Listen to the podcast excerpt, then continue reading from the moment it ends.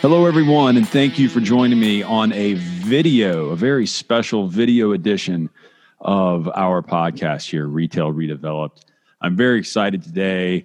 I'm being joined by a, a podcaster that is is well beyond my expertise and and is going to hopefully gingerly walk me down the path of this new brave video world. I'm joined by the retail geek. Right. This is now. This is not. This is not me throwing out barbs. This is this is a self-appointed title, and and I call myself a retail nerd very very often, but I think retail geek has a really really good ring to it. I'm joined by Jason Goldberg. He's a fourth generation retailer, Forbes contributor. He is a director of the digital retail arm of the National Retail Federation. Basically, he knows his stuff. Uh, Jason, thank you so much for joining me today. Very excited to have you on the program.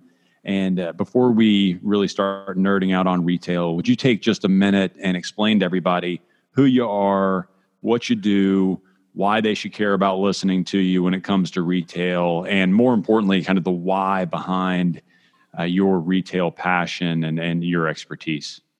Yeah, yeah. Thank well, first of all, thank you so much for having me. It's fun to chat. It's ironic that you've had like these 60 really good looking guests and so you did uh, audio only and then the the time you you finally had a guest who like quite literally has a face for radio uh, is the time you decided to use video. So thank thanks so much for that. Um, but uh, that being said, my my day job is uh, I work for a big um, marketing agency holding company called the Publicis Group, and I um, am the chief commerce strategy officer. So uh, we have a bunch of agencies uh, that listeners are hopefully somewhat familiar with, like um, uh, Leo Burnett or Saatchi and Saatchi or um, Sapient or Razorfish or Digitas. All these agencies work with amazing clients, um, and a subset of those clients have specific commerce goals. So either they're a, a retailer like a Walmart or Target, or they're a brand that that uh, sell a lot of stuff like a Procter and Gamble or Smuckers or Campbell Soup or those kinds of folks. And so I, I uh, help all of the the agencies with their their commerce expertise um, and uh, just get to talk about this stuff with super smart people all the time. So always learning and always having fun. So I, for one, will tell you far and away my favorite part about having a podcast. Uh, obviously, not my not my day job, but one of my one of the my favorite parts of my job uh, is because, to your point, I get to talk to insanely intelligent people uh, the number of Harvard MBAs and you know McKinsey specialists and just total studs that I, I would not want to compare brain pans with uh, that I get to speak with that, that, reach out to me. They're like, "Hey, hey, goofy real estate guy, we want to talk to you about retail and explain to you, you know, everything that you think you know about retail." everything that you've learned in your you know 15 some odd years of, of commercial real estate and retail it's out the window. Like your your playbook just got thrown into a wood chipper, uh, and I, I, get to really, really pick these people's brains uh, ad nauseum and and learn a tremendous amount about not just where we've been, where we are, but much more importantly, where we're going. Um, I'd love to hear from your perspective. You know, what what has you excited right now? Uh, obviously, retail is going through you know hate hate to use the the wood chipper analysis again but anytime your government mandated shutdown it's it's it's pretty bad. I'd love to hear from you kind of what are you hearing on the street? What has people uh, you know we we know what has them scared but what has them excited? What opportunities are you seeing? And just just give me a, a little taste of, of what you're hearing on the street through your conversations and your expertise.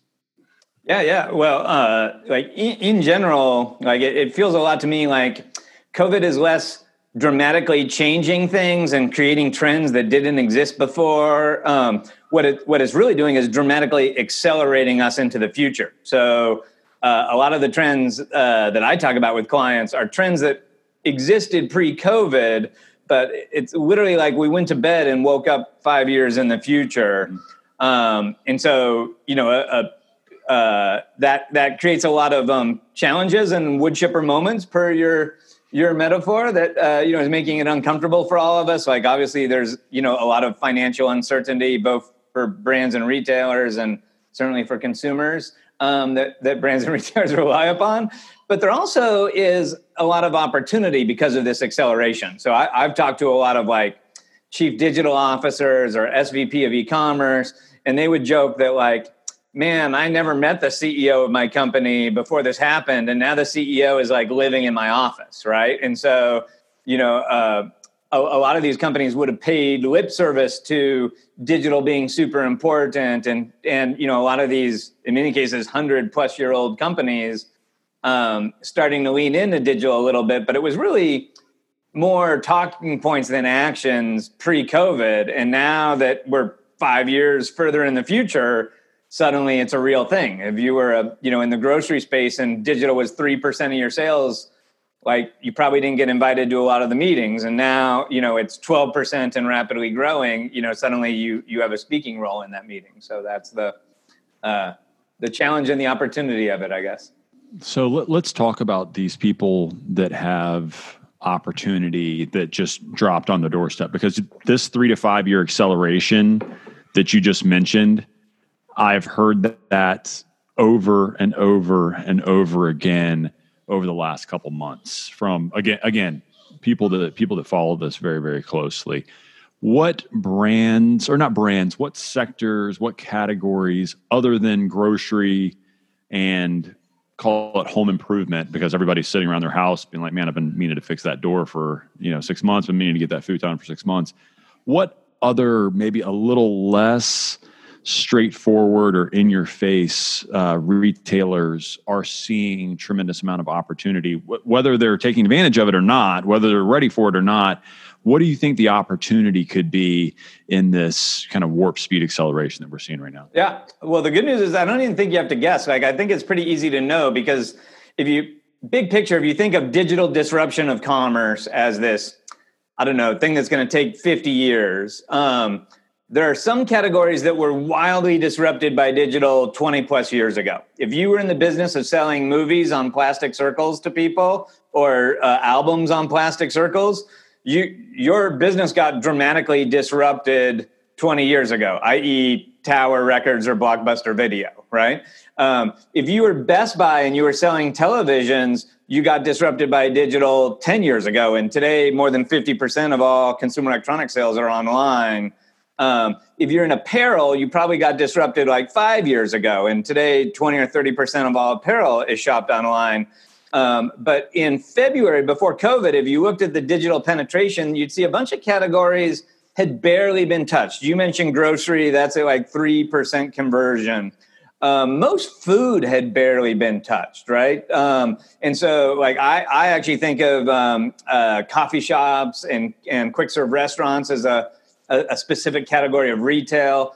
Um, they were just starting to get disrupted by digital and had a very low penetration. Our joke um, was always that food doesn't taste good on Amazon because I do a ton yeah. of retail work, and that was always uh, like, ah, we're not worried about it. Food doesn't taste good on Amazon, and now you know. Yeah, and of course now we're we're all getting food delivered to home, um, or we're, you know we're ordering it digitally on our phone as we go through that drive-through, but. Uh, per the, the joke about the food on Amazon, uh, I did read an article this month about some scientists that invented a uh, a sort of a touchscreen that you can lick and uh, it it delivers different flavors to your tongue. So I'm not sure that's a very COVID friendly invention, but I'm, I'm not going to be on the I'm not going to be on the beta test for for that one. Uh, yeah, think. yeah, and I'm going to have to have my own. I'm not going to use a public one of those. Uh, but uh, that being said, like food is a huge opportunity right now. Like all the swim lanes are broken. So like a, a, whole new crop of competitors is trying to steal your customer, but you have access to a bunch of customers you didn't used to have. Uh, another really interesting one is value, right? So we're going to be in this giant recession. Um, there's a ton of retailers that do really well in person, but have really struggled online, and that's the value-oriented retailer. So it's both the TJ Maxx's, Marshalls, Burlington Coat Factories of the world, um, Nordstrom Rack, but it's also the Dollar Generals of the world that are, you know, we're we're sort of on an upswing going into this. It's going to dramatically accelerate their upswing, but historically, digital hasn't been very important to them, and now there's this huge, huge new digital opportunity for them. So, you know, I, I think you can kind of go to Forrester and see which categories have been heavily digitally penetrated, and the ones that haven't are really the biggest opportunity. So grocery, CPG, food, um, uh, value are all you know good places to to play right now if you're up for, as you say, inventing your own playbook. So, how far do you think this acceleration will go? Because I personally, I have nothing to do with Dollar General or Family Dollar or anything like that. It's hard for me to imagine a world where all of a sudden Dollar General is is leading the charge uh, for digital. I, I just, I their stores are so basic, so simple, so kind of just geared for every man, very very middle fairway do you think it'll go that far where even even people like Dollar General, like TJ Maxx, Marshalls, I get that. Even though a lot of their stuff when you go in is so disorganized, it's hard for me to imagine it it really getting you know perfectly skewed online. But do you think it's going to penetrate that far? I, I do. I, I, think the future is always hard to imagine. And of course, you know, we talk about jumping forward five years. If I put you in a time machine and jumped you back 10 years like pick any of these categories that are wildly digital right now um, and if i said like you know uh, to best buy 10 years ago you're going to sell more tvs online than you're going to sell in this in all of your stores combined they would say you're high like tvs weigh like 500 pounds jason and no, ups won't even ship them right um, and, and so you, you wouldn't have believed it uh, like I, I have sat in board me, uh, meetings with the chairman of Williams Sonoma. Yeah, people don't want to buy uh, uh, cooking appliances online. Sorry, right? More than half of Williams Sonoma's business is online. So in that same way that like it's impossible for the you to imagine some of these things until they happen. I get that it's really hard to imagine a, a general uh, Dollar General um, being heavily digital. But here's the thing to think about: before COVID, foot traffic in all stores was down. Sales was not down. Like, but there, here's an interesting trend: fewer people were going to every store. Few, few, fewer people were going to every one of your client stores. But when they went, they bought more, and they actually spent less time in the store. They had a higher conversion rate. More of them that walked in bought something. They bought more and they walked out. And you know why that is? It's because they did more of their shopping before they walked in your store. So, like pre-COVID, uh, 52% of all consumer purchase decisions were digitally influenced. You visited a manufacturer's website to read ratings and reviews. You used Google Maps to see which store was closest to you. You read Yelp to see which store had the best service. Um, you, you know, you checked prices on Amazon. Um, all of those digital things um, you can only do if there's some way to know that the store has what you're looking for, right? So even Dollar General, um, I want to pre-shop that digitally. I want to know that they have shampoo before I go to the store. If they only have shampoo when it's a good deal, and so they only have it some of the time, post COVID, for a variety of reasons, I'm super not interested in driving to Dollar General, finding out they don't have shampoo this week, and then having to go somewhere else to get my shampoo, right? Um, and so like the winners in the dollar space are going to enable pre-shopping. And then you have this other huge problem. The stores aren't going to be allowed to let as many customers in their store at a time right? So however valuable your store was per customer before you're going to have fewer customers in it at peak times because it's not safe to have 3000 customers in a costco at once um, stores are all uh, constraining the amount of customers they can allow in the store at peak times that's probably going to last 18 to 24 months. And so if you're a retailer and you want to have anything like your pre-COVID sales, you got to do more curbside pickup. You got to sell more stuff to people that don't walk in the store. You can only do that if you have a digital presence. So there's a Darwinian effect at play. If one of the dollar stores gets better at digital pre-shopping than the others, they're going to win. And we're we're seeing it right now. Consumers are picking new stores because of digital prowess. Before COVID, most of them, one of America's top grocery stores for customer satisfaction was Trader Joe's. They're, everybody loved them, great experience. The people are awesome. Now that people want to make sure that the Starbucks coffee is going to be in stock before they drive to the grocery store, and Trader Joe's like barely has a website and doesn't have any product inventory on their website, all those Trader Joe's customers are becoming Walmart customers or Whole Foods customers because they have a better digital experience. So we're seeing right now Darwin is killing off Trader Joe's and is promoting the the gene pool of, of Whole Foods, right? So th- those kinds of things are happening. I, I absolutely understand uh, where you're going, and, and it makes me ask the question: how how far did this accelerate that kind of digital ecosystem, that frictionless experience? Uh, and what do true brick and mortar retailers need to do in order to be one of the brands that are that are standing? Because everything, every person that I talk to says, you know, we don't even call it omni-channel anymore, right? Because that's not that's not even effective. It, it's more of just, you know, you're gonna you're gonna you're gonna to your point, you're gonna look on a website here you're going to go to an Instagram and maybe see how other people are using it. You're going to go to Facebook and see if any of your friends are using it. And then you're going to say, I still want to touch and feel it. I want to go to the store. And if it checks out, that's your purchase decision.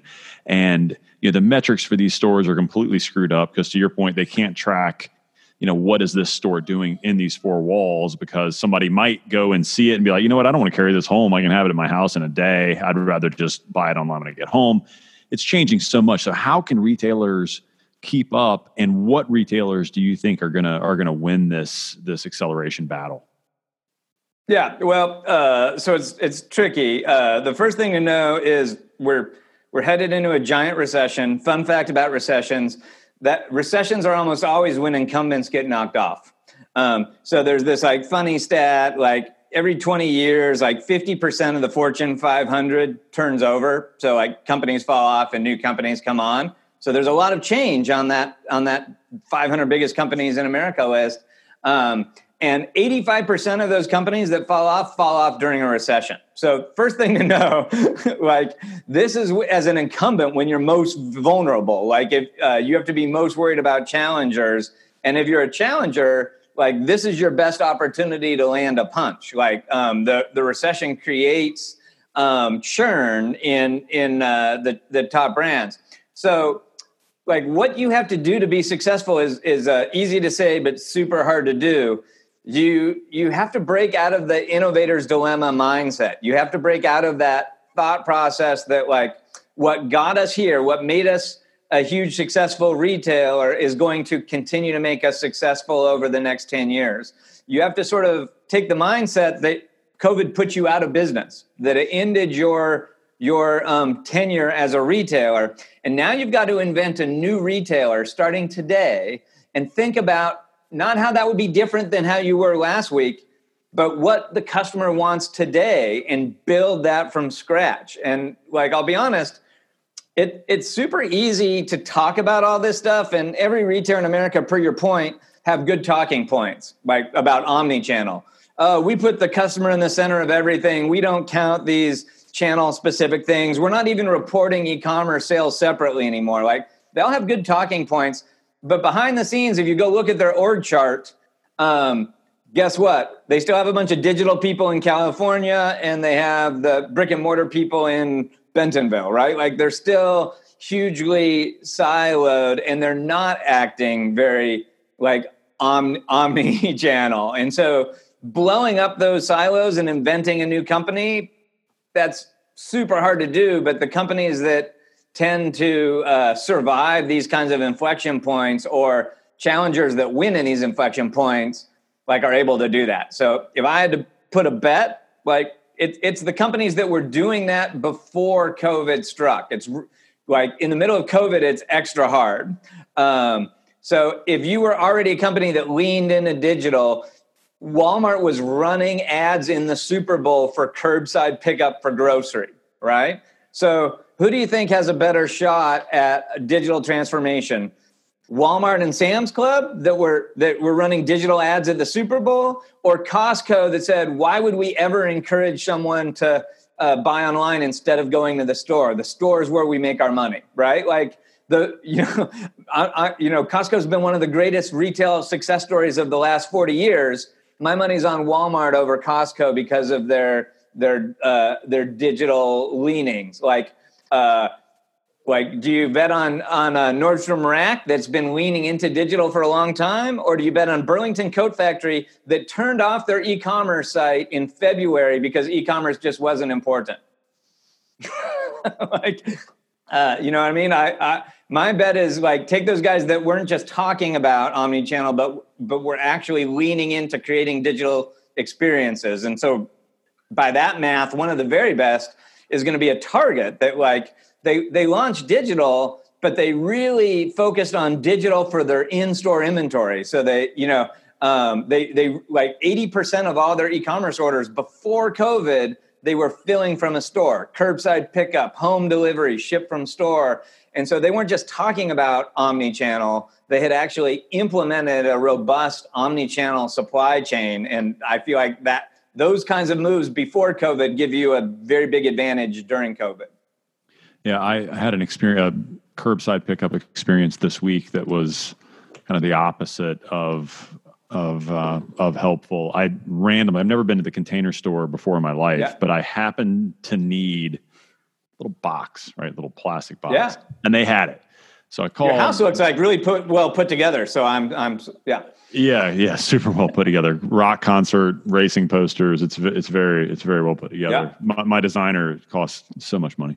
Um, so I go to the container store. I'm like, there's no way they're going to be open. No, go ahead and buy it online, no problem. Um, I go to place the order. It's not going to be ready until like 36 hours from now or something like that. I was like, wait, what? I it, I can see it's in stock it's not that big of a store. Like I'm just going to drive over there and grab it. No big deal. So I get there. There's like 50 cars in line. There's one very elderly gentleman running around in the heat. It's hot, like trying to fulfill these orders. You know, I walk up. I'm like, hey, I ordered this stuff. He's like, when's it supposed to be ready? I was like, told me it wouldn't be ready for like a day and a half. I kind of need it now. He was like laughed me out of the store yeah. basically. Like, what? Are you no like we're not going to do that. I'm like but I, I can see it. It's like the I just let me grab that. And so you you have a lot of companies that i think are being forced into digital commerce e-commerce are not anywhere remotely prepared for it and to your point i think there's going to be massive opportunities for people that have digital in their dna as opposed to people that are are pretending to care about it yeah, no, totally. And you've hit on one of the the perfect paradoxes of digital and COVID, by the way. Like, so I'm not sure how good a digital score I would give the container store, but they're interesting. Um, they're they've been super customer centric for a long time. Their their founder uh, Tip uh, uh, Kip uh, Tindell is a, a, huge advocate of, put, of, of customer centricity and has written a you know a really well selling book about it.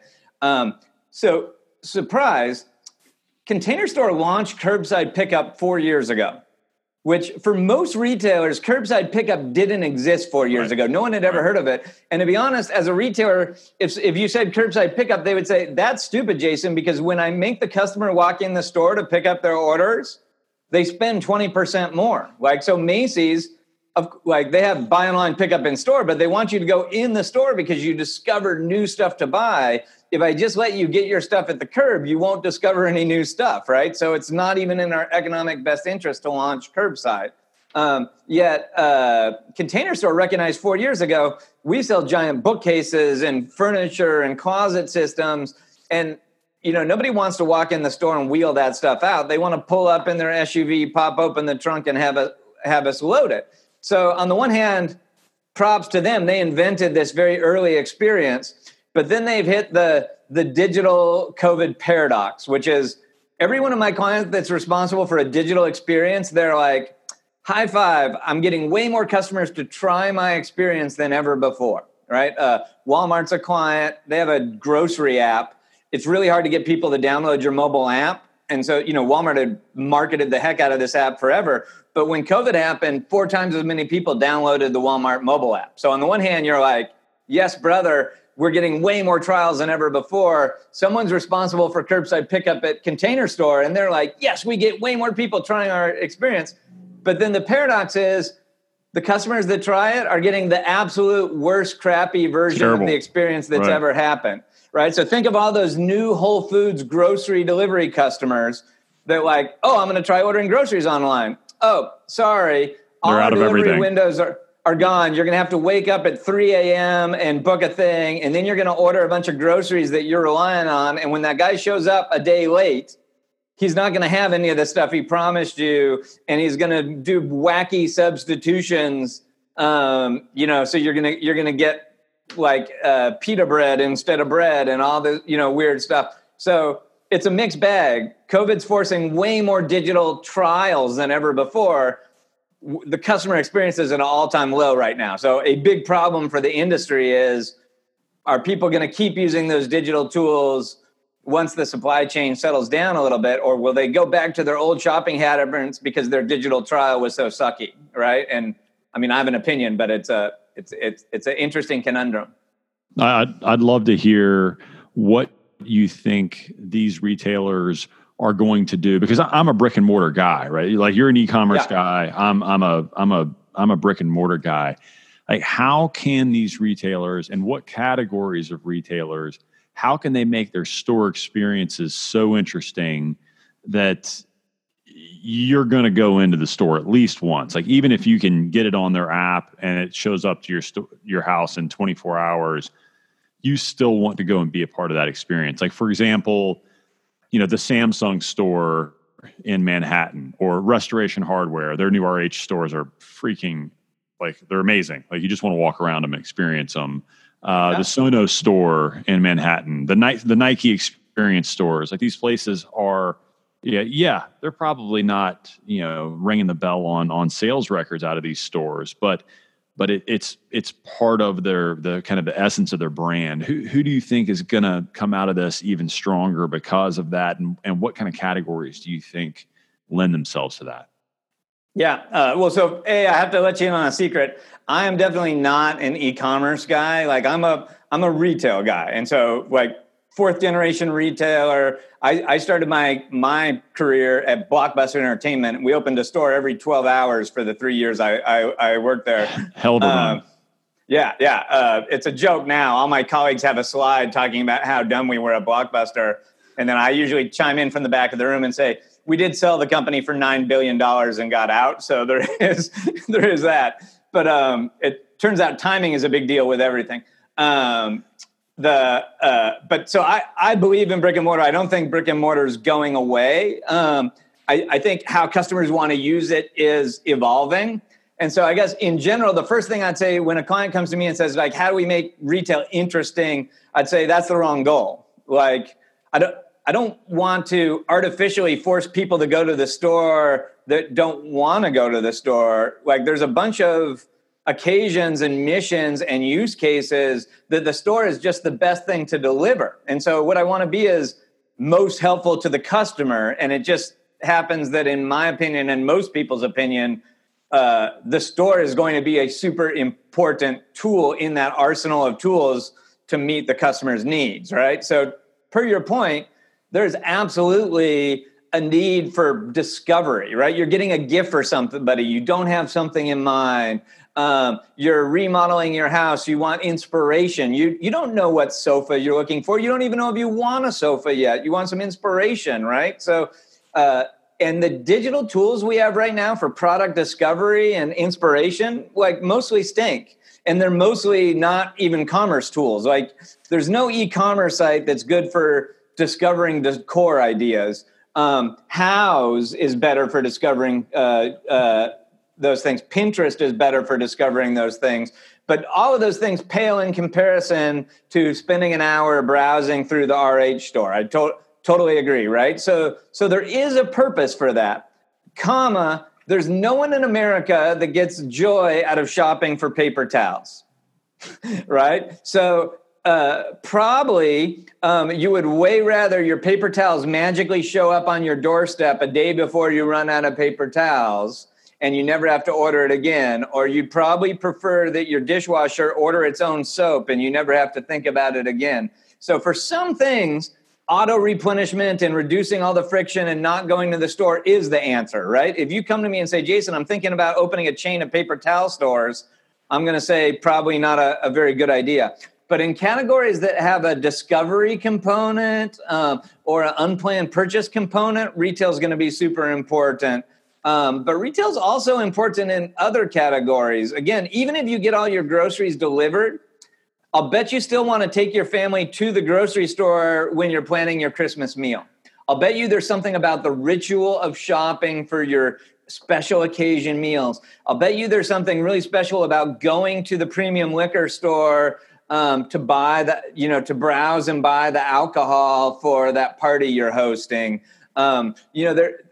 I don't think it's an either or for most categories of retail. I think there's occasions that can best be met by going to a store, and there's occasions that can best be met via all these digital tools. And the best retailers won't care which which tool you use they're going to want the right set of tools to meet the customer's needs whatever those whatever that need is i think that's extremely well put i think the customer centricity of that statement just screams success right i think good retailers don't care uh, and just your the, the way you put that to where it, it's still all about the customer right it, uh, i mean obviously everybody loves when the paper towels show up but so what other other than you know home remodeling because we actually touched on that earlier, home decorating.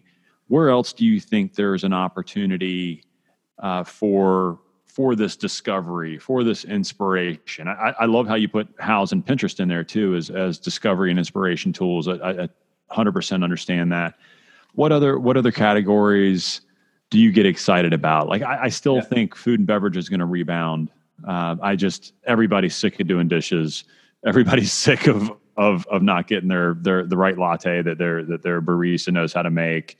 I see that rebounding as soon as uh, there's a little less friction in that process. Because I can tell you, I went out to dinner the other night and there was still a lot of friction in that process. Uh, but but what else? What else yeah. kind of gets you well, excited as like kind of a, kind of a rebirth uh, situation, or or even somebody's going to come out of this? Yeah. Well, so I think I think there are categories that have some of those same um, attributes that like home decor have. Like, so apparel is obviously one where there's, you know, going to continue to be, um, uh, you know, some significant advantages around a physical experience and feeling textiles and trying fit. Although all those things are going to dramatically change post COVID, what you want to try on and the dressing room experience and all those things. There, there still is going to be a, a fundamental human desire um, for in-store experiences but then, broader than that, there are lots of other places where some of the occasions you might want stuff delivered home. I joked about the paper towels, um, but there are still going to be occasions when you're going to want to go to a store to meet some of those needs. So, what happens when it's the night before your dinner party and you just ran out of paper towels? Right? Like you want to go to the store and know you can get some right now, right? Um, when, uh, when you're going to pick up that prescription and the over the counter um, uh, medicines that are supposed to go with that prescription are in the store at the same time, you don't want to order those and have them be delivered some other time. You want to get all that stuff in in one trip. Um, sometimes, like if, if you're a, a really avid online grocery shopper, sometimes you just like to browse the store and discover new stuff. Oh, I didn't know they had an olive bar. I, have never really been into olives, but I think I'll try some of these olives. Right? Like there, every category of retail, there are still going to be occasions and missions when you're going to want to go in the store. And if you think broader than just acquiring, if you think about ownership, um, there's a huge chain of things we think of as retail stores that are super successful. They're called Apple stores. But guess what the majority of people that walk into an Apple store are looking for? Customer uh, service. Genius Bar, yeah. Yeah.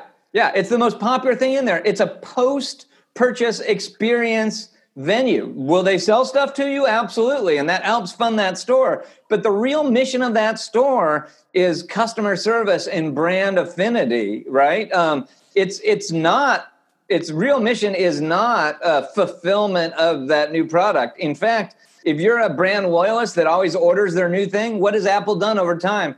They've shifted you from standing in line to get it at the store to delivering it first thing in the morning via UPS on the first day it's available. Like they've they've in very intentionally changed that experience and yet even with every new customer in America getting home delivery of a new iPhone instead of standing in line at the store, revenue and growth of the Apple stores is still phenomenal, right? Um, and then you alluded to a, another purpose of retail stores is sort of brand ambassadorship, right? So, per your point, uh, the Nike House of Innovation on Fifth Avenue probably is not the world's most profitable store. Uh, the Samsung uh, 837 experience for sure is not the most profitable store because they don't actually sell stuff in that right. store, right? Like it's, um, but those stores help build um, that brand affinity that then causes you to buy a Samsung TV from Best Buy instead of an LG TV from Best Buy because you had that amazing experience in your Manhattan vacation, right? Um, and so, for sure, there's still a role for brand ambassadorship, and and for sure, I don't think digital commerce means we stop building brands and we stop creating aspiration and we just get really tactical around like you know uh, catalog shopping.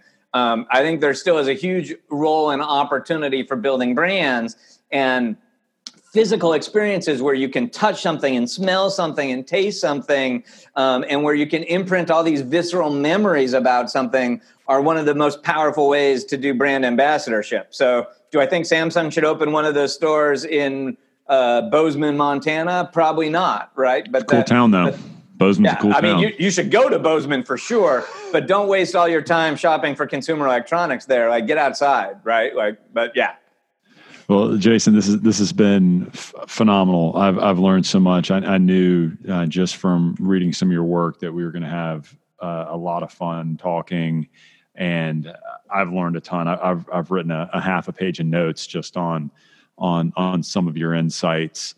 Uh, if if you could leave us with with a couple things. First, first off, please explain to people how they can connect with you, how they can follow what you're doing, how they can interact with you uh, you're more than just a, face on a screen. You're a living, breathing retail geek. Uh, tell people, tell people how they can they can find you. Yeah, well, I'm the most overexposed uh, retail guy on the internet, so I'm. Uh, uh, it's pretty easy to find me, but uh, I, I, do use the retail geek moniker everywhere. So you know, I interact with a ton of folks on Facebook or on Twitter under at retail geek. Um, and then uh, uh, I, I do have a podcast that I've been doing for a long time. Um, and so, in the highly unlikely event that you didn't get enough of me, you can you can uh, go find the worst SEO podcast in the history of podcasts, the Jason and Scot Show.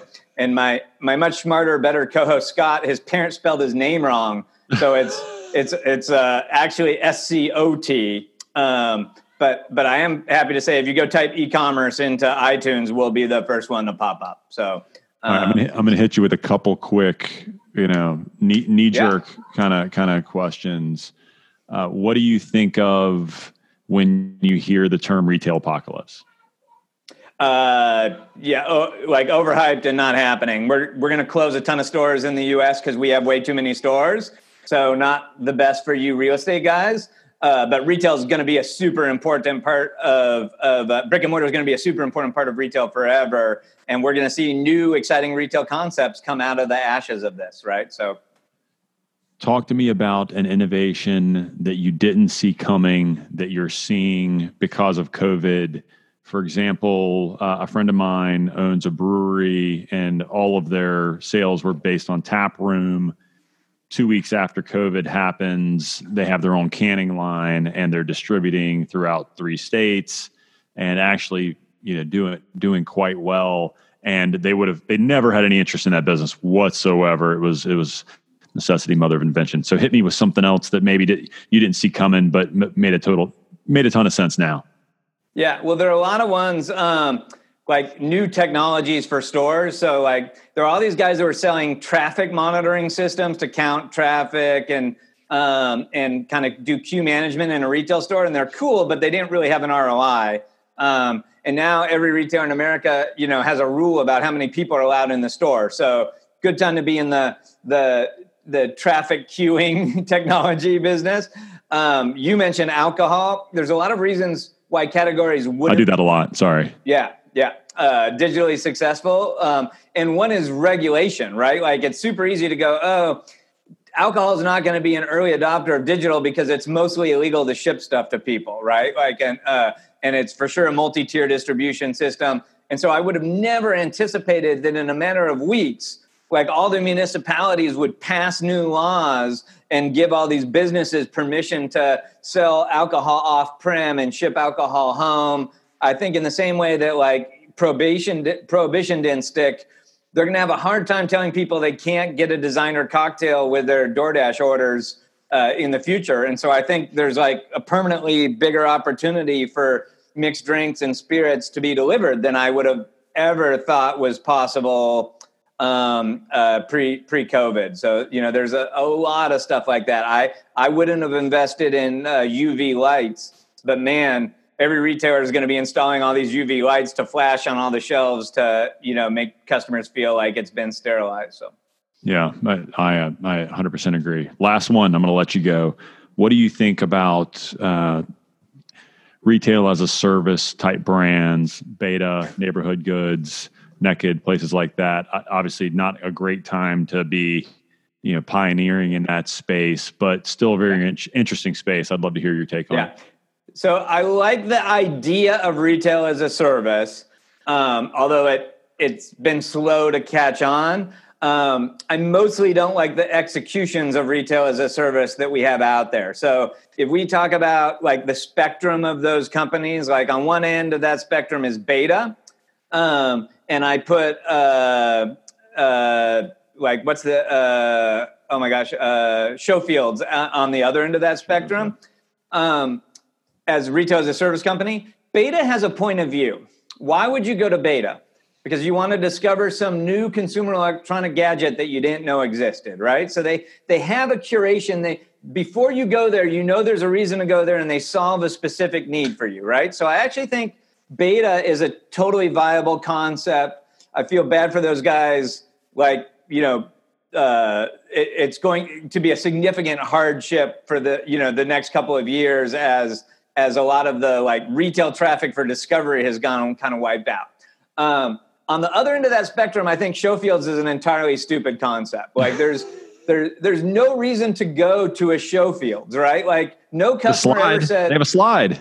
Yeah. So yes. So if you want to go down the slide, which I do like the slide, um, that's fair. But there's there's no consumer problem you've ever had where you say the solution to that consumer problem is to go to Showfields. Um, and they're going to have different stuff every time you're there. You can't like, and none of that product is curated. A merchant didn't go, we want to have the best gifts, we want to have the best travel accessories. The space in that store is available to whoever pays the most money. And guess who wants to pay the most money? The people with the crappiest, least popular products, right? Um, and so it's a collection of stuff that people couldn't sell um, that's paying for space that no one has a reason to go to, right? And so I think it was a an interesting novelty um, that gets like utterly destroyed. And i think they've said they've closed and they're going to try to think of a new concept before before they reopen. So I, I like the idea of there are all these hard digital things to do. Retailers don't need to be great at all of them. They can rent them from from companies like beta. I like the idea of selling that service to retailers that have a point of view. I like the idea of betas consumer stores that have a point of view. I would kind of put neighborhood goods in between those two, right? It's it's more apparel centric like you you have a little better idea what you're going to discover there, but it's it's imperfect. And then uh, no offense to the folks at Showfield that probably are going to come looking for my head, but I just think I think that was a proof of concept and an interesting way to waste some investors' money. But I don't. I never thought that was going to scale and be a great solution. I, I, love anybody that can say no offense to someone and then just eviscerate totally. every single thing about their concept, their investors. Yeah. Let me restate that. I know this is going to be offensive. No but I'm going to say it anyway. Intended. Right, yeah. Right. Well, J- Jason, I want to just want to take a second and acknowledge you for taking time out of your day, especially in times as crazy as this, where we're all working from home or, or completely empty offices. Um, I learned a lot. I look forward to having another conversation with you at some point soon. Uh, and just thank you for putting your expertise out there, uh, sharing it with my listeners and, and, and viewers for this podcast. And I just want to take a second and say thank you and acknowledge you for taking time. Oh my gosh, the pleasure is all mine. Thanks. Uh, enjoy the chat as always, and uh, uh, look look forward to the next one. Wonderful. Thanks, guys. Once again, Adam Williams with Retail Redeveloped.